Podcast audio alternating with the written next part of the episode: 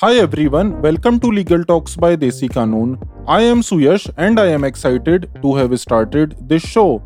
On today's show, we will discuss the case of IFFCO Tokio General Insurance Company Limited versus Pearl Beverages Limited, wherein the Honorable Supreme Court discussed the influence of liquor on driving and its legal implications. The brief facts of the case are that a car, Porsche, that was insured with the appellant suffered an accident and the MLC report, that is the medico legal case report, indicated smell of alcohol coming from the driver of the car and the co passenger.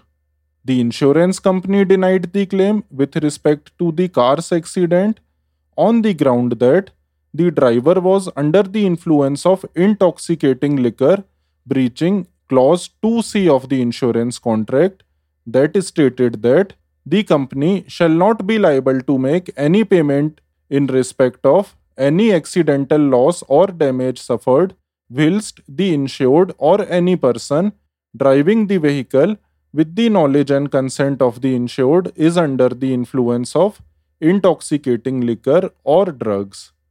Interpretation of this clause was conducted by the Supreme Court by taking into consideration the fact that the driver of the car had consumed liquor before or during the accident. However, there was no clarity as to the quantity of alcohol consumed, and the only evidence regarding alcohol was its smell that was detected at the time of MLC report. Let us understand the observations of the court in this regard. Firstly, in order to interpret clause 2c, the court observed that the insurance claim must be considered on the basis of the nature of the accident, evidence as to drinking before or during the travel, the impact on the driver, and the very case set up by the parties. Secondly, the court explained the meaning of driving under the influence of alcohol as driving when, on account of consumption of alcohol, either before commencement of driving or during the driving and before the accident when consumption of alcohol by the driver would affect or influence his faculties and his driving skills. Basically, the alcohol consumed earlier should have been the cause or should have contributed to the occurrence of the accident. Thirdly, the court discussed the impact of alcohol on individuals by quoting Modi's medical jurisprudence and toxicology. It stated that alcohol acts differently on different individuals and also on the same individual at different times. The action depends mostly on the environment and temperature of the individuals and upon the degree of dilution of the alcohol consumed the habitual drinker usually shows fewer effects from the same dose of alcohol. Fourthly, the court discussed the concept of BAC, blood alcohol concentration, which is the concentration of alcohol in a person's blood. In India, the permissible BAC level is pegged at 30 mg of alcohol in 100 ml of blood. It was observed that BAC is correlated to a number of variables. It is affected by gender, and body weight. The male has more water content than a female. On same quantity drunk, the latter builds up greater BAC than the former. BAC is also affected clearly on whether the person drank on an empty stomach or not.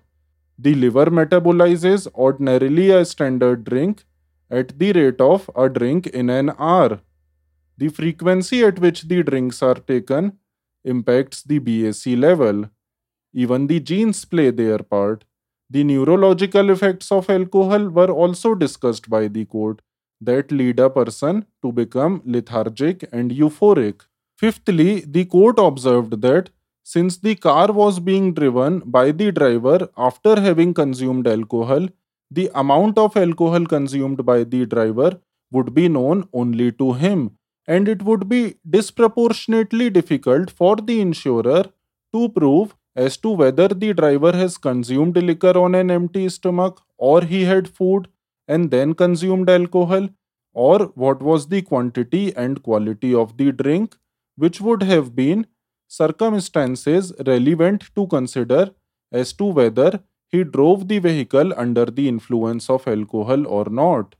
Sixthly, the court discussed the principle of res ipsa loquitur. It means that mere happening of an event or an accident is not an evidence of negligence, but the peculiar circumstances constituting such event or accident may themselves proclaim in concordant, clear, and unambiguous voices the negligence of somebody as the cause of the event or accident. In such cases, this doctrine or rule is applicable. According to the court, the manner in which the accident occurred may, along with other circumstances, point to the driver being under the influence of alcohol.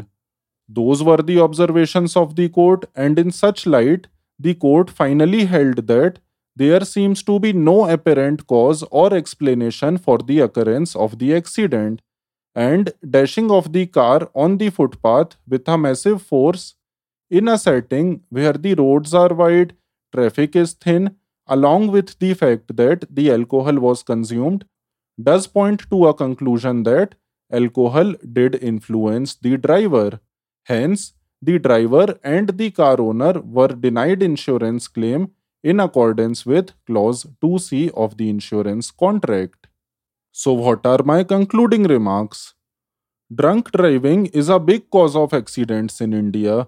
The insurance companies deny claims of insurance where drunk driving is involved because it would be next to impossible for the insurance company to prove the exact amount of alcohol consumed by a driver. The only thing to be required to be proved in such cases is that whether the alcohol was consumed before or during the time of the accident.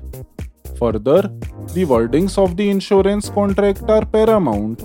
Hypothetically speaking, if there is an insurance contract clause that permits payment of insurance claim, even if there is a case of drunk driving, then such contract clause shall prevail over any other reasoning and such case would be adjudged on its own merits. Hence, I hope you enjoyed listening to this show. Thank you for listening. Please do not forget to like and subscribe us. And if you have any comments, please make them in the comments section. See you next time. Till then, stay tuned.